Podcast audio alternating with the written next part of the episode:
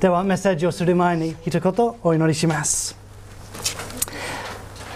天皇お父様私たちは、えー、今日こうしてあなたの御言葉である聖書を、えー、読んでまたあその意味を一緒に考えることができることを心から感謝いたします。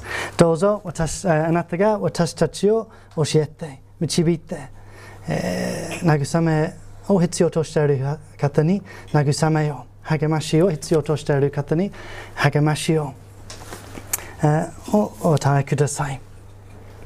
感謝してイエス様の皆によってお祈りします。アーメン、えー、私はあの1回だけ交通事故を起こしたことがあります。あの、まあ、結構若い時だったんですけれども、えーまあ、幸い私以外怪我はなかったんですけれども、えー、まあ、そういういきさつをちょっと説明させていただきますね。私は長くてまっすぐであ曲がり角のない道を走っていたので、あ私の前に誰も止まらないと思っていてあの助手席にあるものをちょっと確認しようと思ってあの道から、えー、目を離してしまったんですね。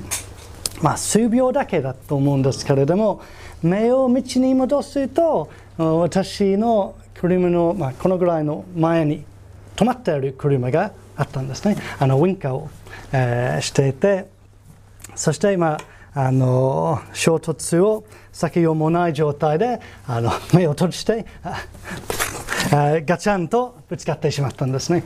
あの前の車は新しくてあの新しくあの丈夫な車であのバンパにあの、まあ、傷だけあったんですけれども私はいつも、まあ、古くてあの安い車を走ってたので 私の車はもうあの修理できないほど壊れてしまって処分するしかなかったんですね。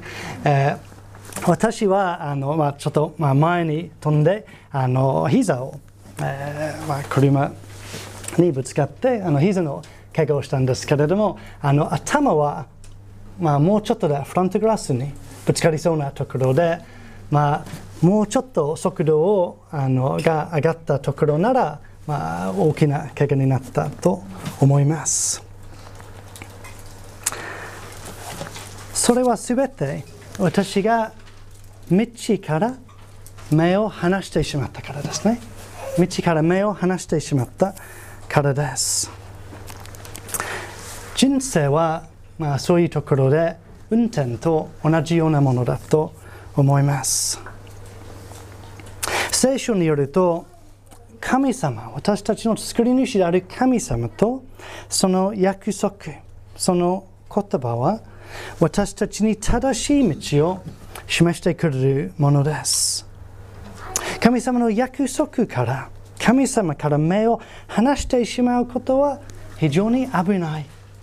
道から目を離すことと同様です。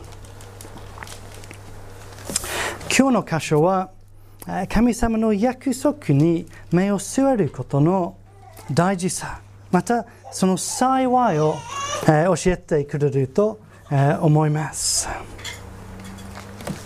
では第一のテーマは神様の約束から目を離すこと神様の約束から目を離すこと、20章あの読んでいなかったんですけれども20章にアブラハムとサラは神様の約束から目を離してしまい読んでいただいた21章でハガルも神様の約束から目を離してしまいました。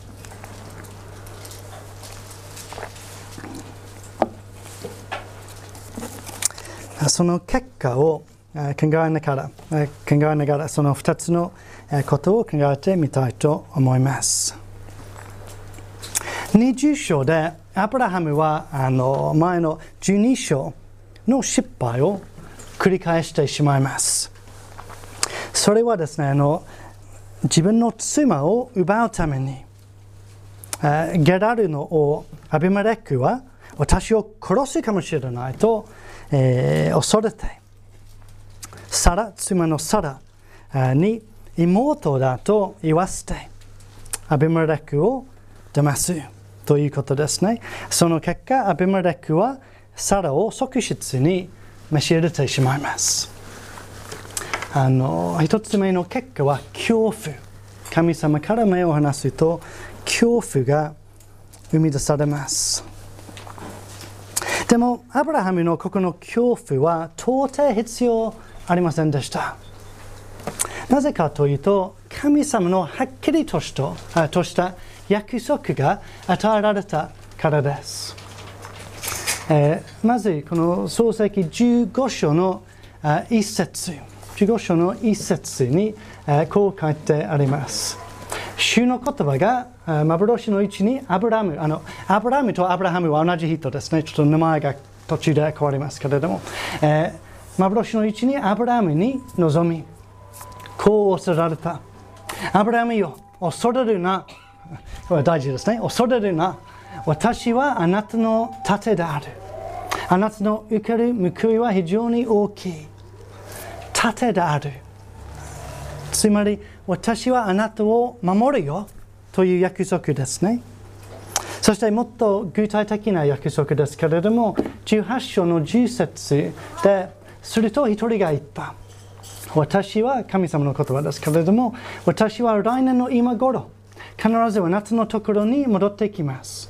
その時あなたの妻さらには男の子ができている。それはその人の後ろの天幕の入り口で聞いていた。必ずまた来年来る。ということはそれまで殺されるわけない。という意味ですね。神様はそう約束してくださったので殺されることを恐れる必要はありませんでした。私たちが神様の愛その約束から目を離してしまうと恐怖が生み出されますそしてそのアブラハムの恐怖は次のポイントにもつながっていると思います。もう一つの結果は罪です。罪。アブラハムはアビマレクを騙し、その前に誘惑を置いてしまいます。それから妻サラを危険にさらしますね。罪も生み出されます。そしてもう一つは絶望。絶望。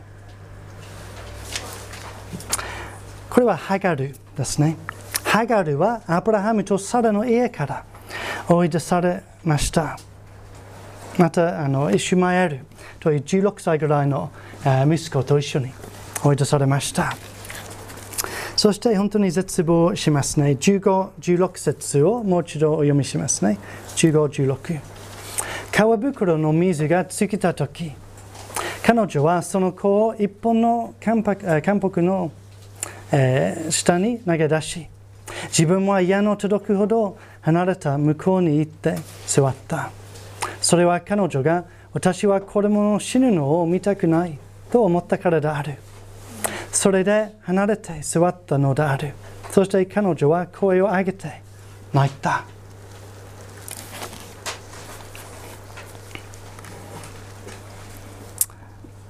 まあ、ハガルの気持ちがよくわかりますね。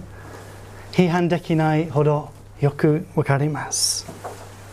しかし、その苦しみ、その心配が絶望まで至ったのは、神様の約束から目を離してしまったからだと思います。16章にハガルは同じような目にあったんですね。その時、神様は、えー、声をかけてくださいました。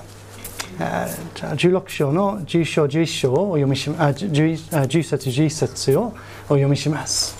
また、主の使いは彼女に、この彼女はハガルですね。彼女に言った。あなたのあなたの子孫は私が大いに増やすので数えきれないほどになる。さらに主の使いは主の使いは彼女に言った。見よ、あなたは身ごもっている。男の子を産もうとしている。その子をイシュマエルと名付けなさい。主があなたの苦しみを聞き入れられたから。2つありますね。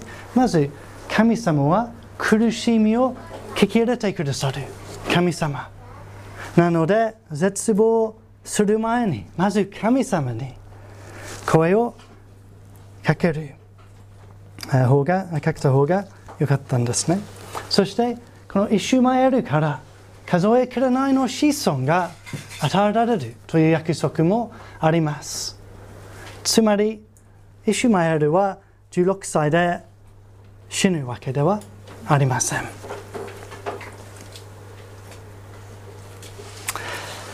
皆さんはいかがでしょうか？恐怖を感じるとき罪を犯そうとするとき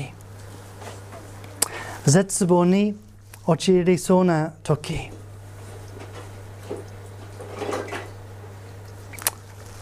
神様の約束を聖書で読んでそれを覚えて深く考えていきましょう。そこに希望があります。そしてそういう時だけではなくて絶えず聖書でその約束を読んで覚えて神様がこういうふうに私に声をかけてくださっている。神様がこういうふうに私を愛してくださっている。と、えー、覚えて励ましを受けましょう。またその約束を互いに話し合いましょう。こういう約束もあるよ。神様があなたを愛しているよ。忘れないでね。というふうに励まし合いましょう。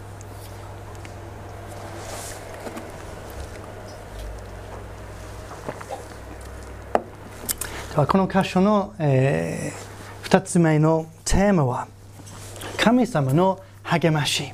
神様の励ましだと、えー、思います。実はこの20 21章は豊かに希望に満ちていると、えー、思います。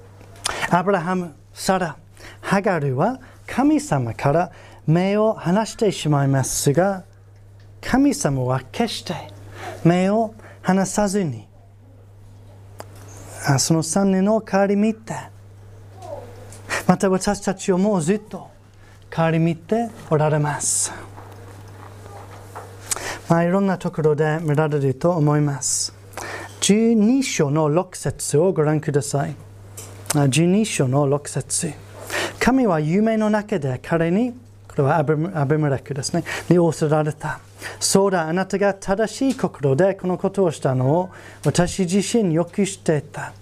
それで私もあなたが私に罪を犯さないようにしたのだ。それゆえ私はあなたが彼女に触れることを許さなかったのだ。神様はサラを守った。守ってくださったということですね。そして20章の14節から16節までというところをご覧ください。そこでアビメレクは羊の群れと石の群れと男女の奴隷たちを取ってきてアブラハムに与えまたアブラハムの妻サラを彼に返した。そしてアビメレクは言った。見よ私の領地があなたの前に広がっている。あなたの良いと思うところに住みなさい。彼はまたさらに言った。ここに銀千枚をあなたの兄に与える。きっとこれはあなたと一緒にいるすべての人の前であなたを守るものとなろう。これですべて正しいとされよう。神様は大いにアブラハムとサラ失敗した。大きな失敗をしたアブラハムとサラを祝福してくださいますね。それはもちろんアブラハムの罪の報いではなくて神様の恵みです。神様が失敗した。失敗したりしている。私たちをも恵みを持って豊かに祝福してくださる神様です。すべての祝福はただ恵みで与えられます。そしてこの祝福を通してアブラハムとさらに神様が確信を与えようとしておられたんですね。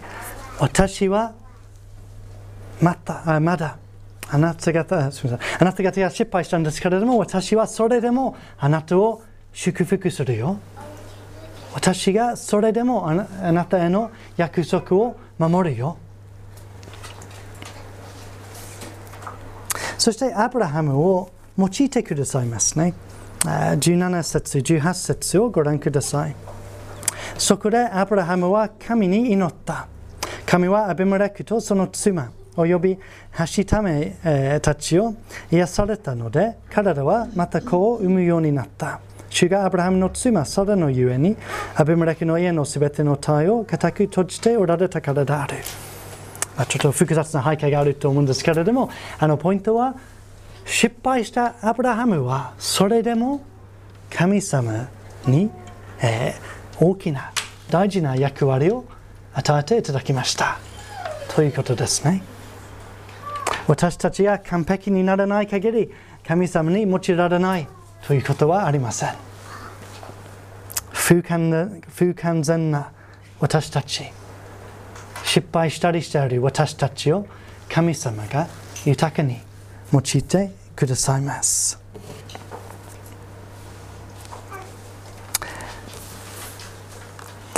神様は私たちにこう言っておられます私はあなたと共にいるよ。約束を守るよ。祝福を用意しているよ。その声を聞きましょう。そしてハガルをも励ましてくださいますね。ハガル。ハガルは絶望してもう死ぬしかないと感じた状態にあったんですけれども、まあ、その彼女に対して神様がどれほど優しく近づいて慰めてくださったかを読んで感動しますね。まず21 21章の17節をご覧ください。21章の17節神は少年の声を聞かれ、彼の使いは天からハガルを呼んでいった。ハガルよ、どうしたのか恐れてはいけない。神があそこにいる少年の声を聞かれたからだ。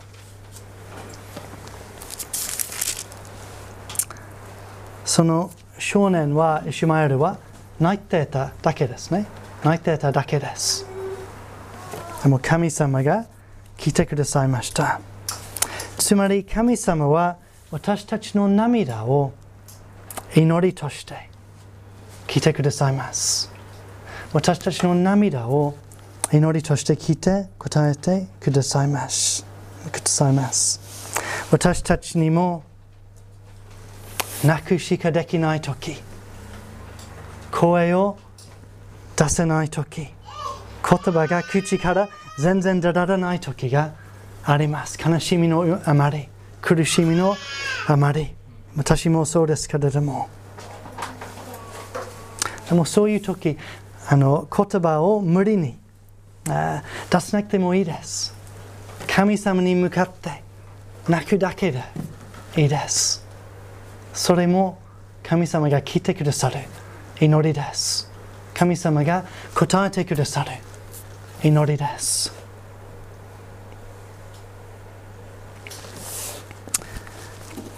そして18節をご覧ください。一体あの少年を起こし、彼を力づけなさい。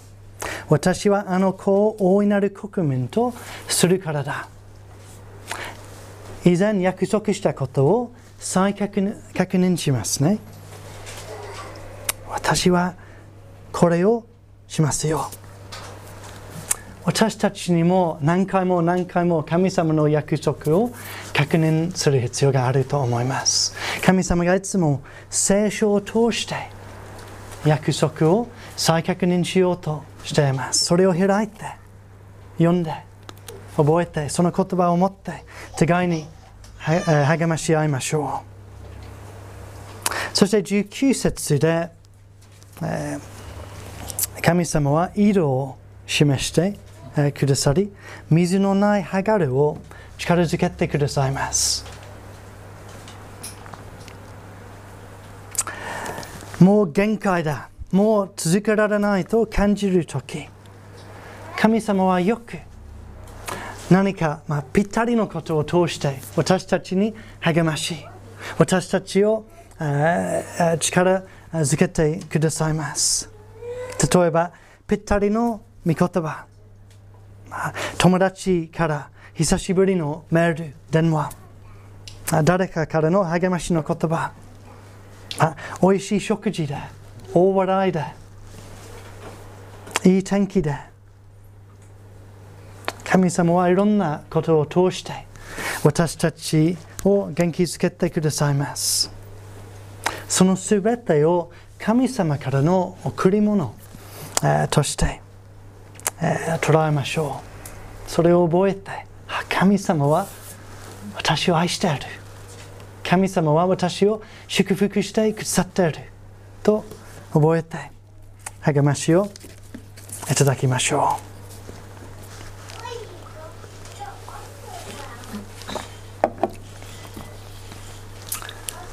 う。そして3つ目のテーマですけれども約束を守ってくださる神様。約束を守ってくださる神様。まず、えー、約束の成就を待つことに触れたいと思いますアブラハムとサラはこの、えー、イサックがという子供が、えー、約束されてから25年のあその生まれるまで25年を待たなければなりませんでした。そしてその間にいろんな大変なことに会いました。でも、待つ意味がありました。待つ意味がありました。結局ですね、アブラハムは100歳で、それは90歳で、子を産みました。それははっきりと示しますね。これは神様の御業だ。これは神様の約束だ。神様が私たちにはにはあの無理に見えても神様は約束を守ることができる。ということをはっきり示します。私たちも神様の約束を待たなければならない時があります。特にですね、救いの約束の成就、その約束された祝福。は今味わっているんですけれども、イエス様を知っていたら味わっているんですけれども、ほとんどの場合、その約束したことを完全に経験できるのは、イエス様が再び来られてから。まだです。まだです。でもその待つことには必ず意味。目的また祝福がありますそれを通して神様の栄光が示され私たちの信仰希望が強められ私たちの心が清められ忍耐愛憐れみなどが生み出されるというような意味があります。待たなければならない時その、まあ、待つ間に、えー、待つ時その理由がわからない場合もあるアブラハム、サラ、ハガルはそうだと思うんですけれどもでも神様に信頼できます必ず約束を守ってくださるからですでは神様の約束の成就をご一緒に考えていきましょうまずイサクイサクという子供が、えー、やがて与えられましたイサクの名前は彼は笑うという意味です彼は、えー、笑う、えー、21, 節21章の6節をご覧くださいあの新しい聖書の訳で、まあ、もうちょっと分かりやすく書かれたので、えー、これをスクリーンに映しますね。ちょっと読みします。それは言った。神は私に笑いをくださいました。これを聞く人も皆、私のことで笑うでしょう。あの創世記を読むと、サラは、まあ、2、3回、え、この約束に対して笑ったことがあったんですね。でもこれ以前は、神様そういうことはないよというふうな笑い。それは信じられないよというふうな笑いですけれども、これはあのそれと全然違ってこれはあの喜びと驚きの笑い。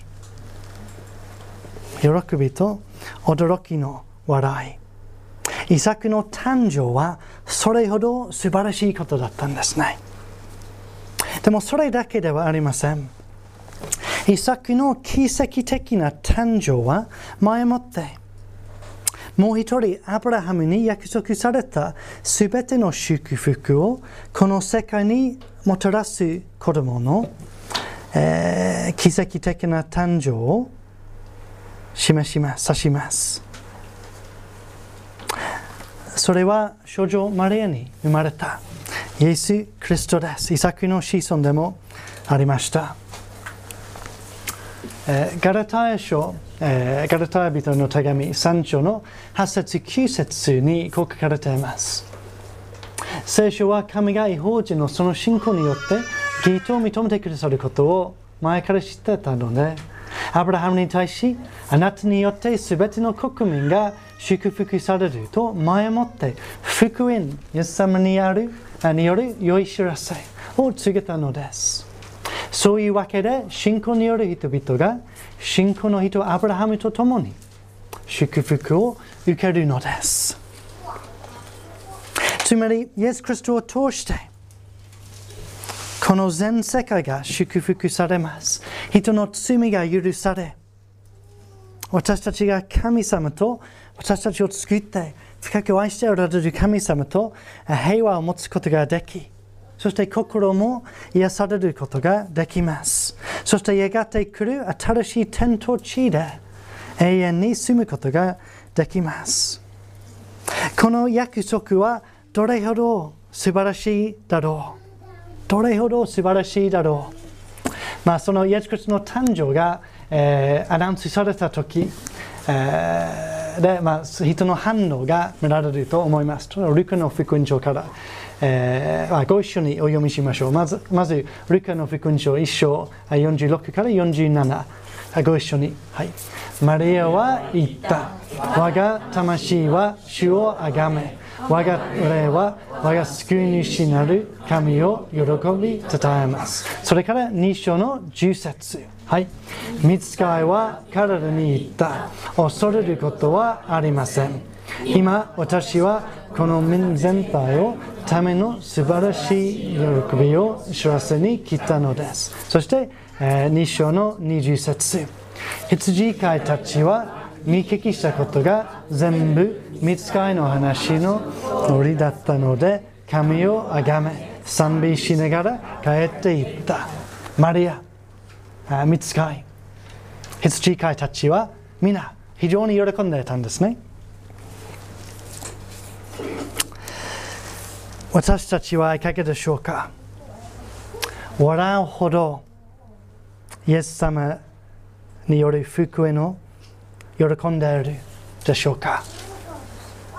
笑うほどイエス・クリストのことを喜んでいるでしょうか？それほど素晴らしいですよ。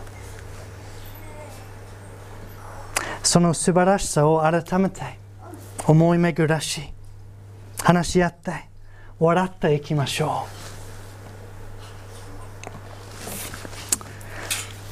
う。アブラハムとサラ。そしてハガル。ハガルに約束されたことは私はあなたと共にいるよ。ということが強いですね。この21章の時神様はもちろん一緒におられたんですけれどもハガルは絶望のあまりで自覚していませんでした。でも神様が私は一緒におられるんだと、えー、思い出させてハガルがそれを覚えると全てが変わりました。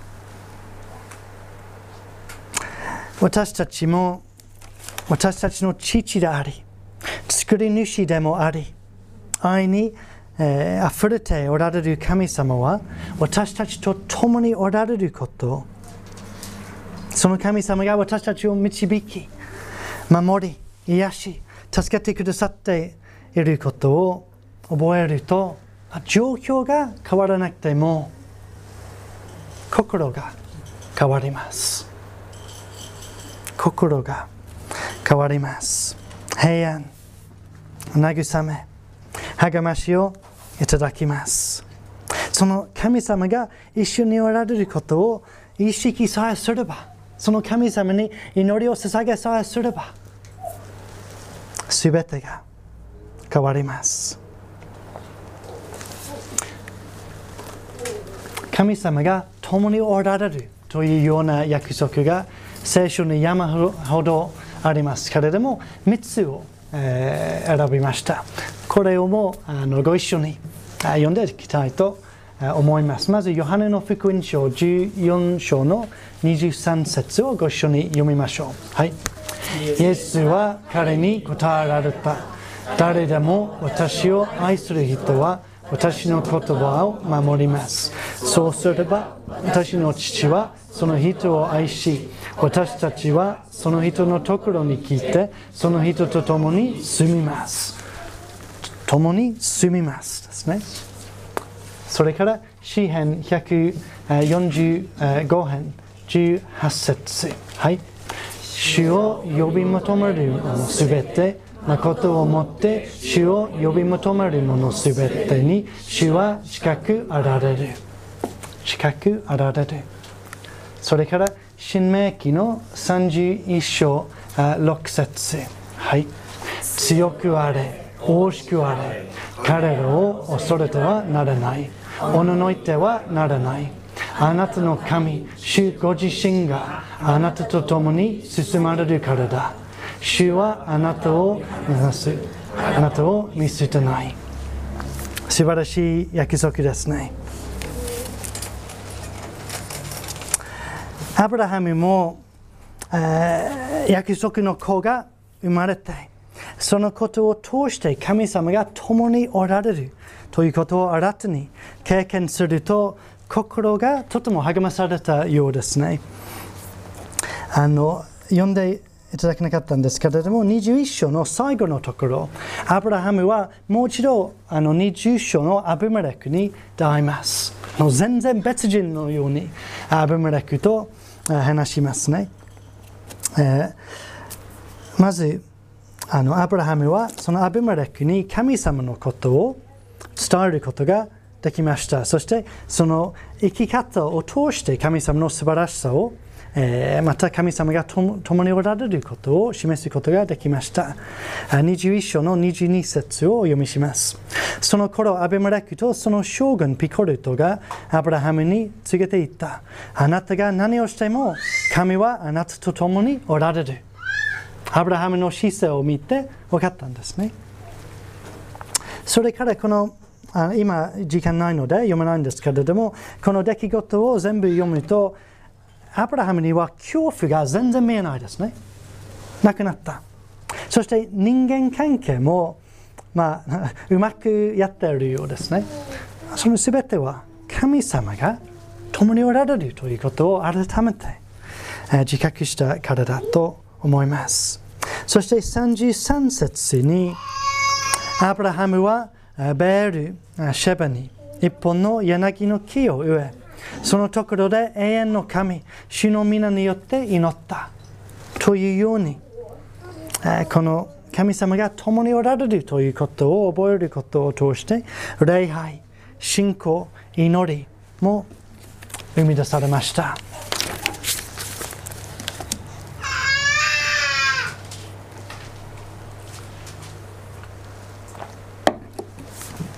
今私たちは神様の約束した祝福をいただき味わっているんですけれどもその全てを完全に経験できるのは先ほど言ったようにイエス様が再び来られてからです。待っている状態です。そして、えー、もしかしたらあの今日まだイエス様をあの知ってない知らない方がいらっしゃるかもしれません。イエス様は皆さんにこの祝福この約束を与えようとしてくださっています。この素晴らしい約束祝福を、えー、経験しいただくのに招いてくださっています。でも今はその完全な成就を待つ時代です。罪が許されましたが